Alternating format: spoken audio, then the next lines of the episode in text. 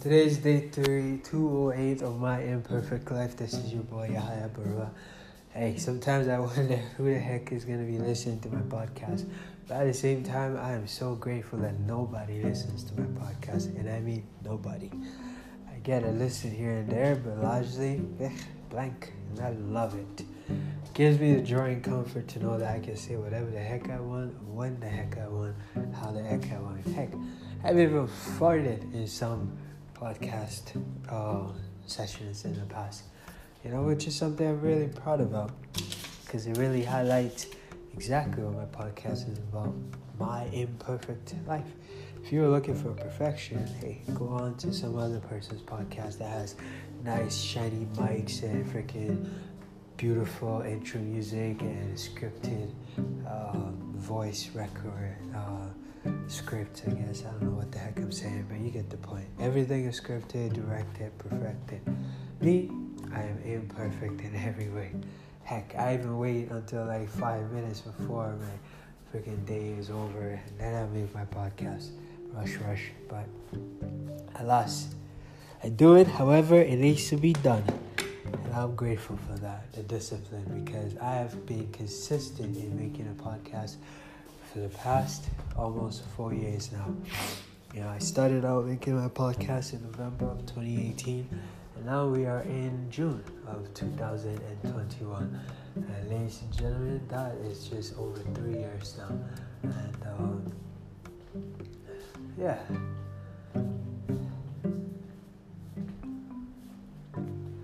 So that's interesting. Lot has happened, man. A lot has happened. I've had a lot of ups, and I've definitely have had a lot of downs. But without my downs, I wouldn't have had my ups. But in the midst of it all, God was with me. God is in. God is still with me, even when I never realized it at the time before. And even though sometimes it's hard to see it because you're like, why the heck am I going through this tough time or this or that? But those times are necessary. They are important in helping you to reach the destination that God is bringing you. Imagine if the guy, Chris Gardner, didn't go through what he went through. We would not have a movie, Pursuit of Happiness, or uh, Mel Gibson in a movie where he was William Wallace I, I don't know why I just forgot it, but I had the name. Anyways, you know the one I'm talking about. Google it. Mel Gibson fighting with the sword. William Wallace for freedom. Yeah, I'm gonna name this podcast for freedom. freedom. Yeah, freedom. And then snap, it chopped off his balls, unfortunately, which sucks. Dang. That's just savage, man. Freaking amazing and also crazy what we do to each other in the name of power. Power that we only have briefly and then we freaking relinquish it to somebody else, which is stupid. Hey, makes you wonder how do people live with themselves sometimes. But nevertheless, I always said to myself, if ever I was, you know, if I happened to be uh, born you know, back in the day where in the age of conquest and all that stuff, I would not, I would not have been a soldier, a politician, or anything of that sort. I would either have become, I would either have been a baker, um, I would either have been a baker, um, or I would either have been, um, uh, what's it called? The Chiefs, the yeah, the Chiefs Council or the King's Council. You know, better yet, I would have been the uh, the priest. Okay, that's a bit of politics, but either a cross between a priest and a chief's council, because those people are usually the most powerful of them all.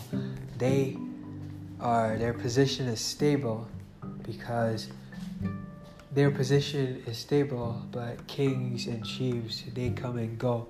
Chiefs and queens and they all come and go.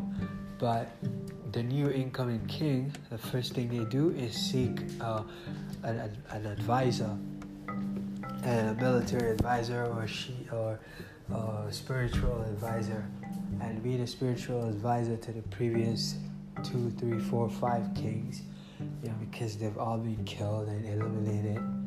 The priest is always stable for the most part. I could be wrong here, you know. I get longevity. And if I was a baker, heck, everybody needs food. You don't kill people who cook your food. So I'd probably be in the kitchen. That's my plan for survival. I'm not down for the freaking castle life being a king and shit. That's like walking around with the biggest target on your head. All over you. It's like wearing a suit that says, shoot me anywhere you like. So, freedom! William Wallace, baby.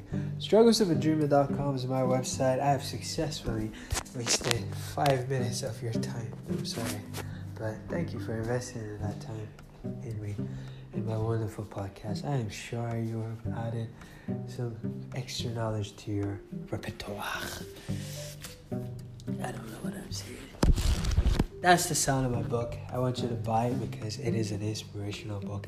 You can get it at strugglesofadreamer.com. The name is Struggles of a Dreamer. It's guaranteed to inspire you. God bless you and may all of your dreams come true. I wrote the book with the mission statement, with the intention to inspire 100 million people with the courage to take a chance on themselves to do what they are afraid to do today, that they may be at peace with themselves tomorrow. God bless you, and may all of your dreams come true. And you matter. Freedom!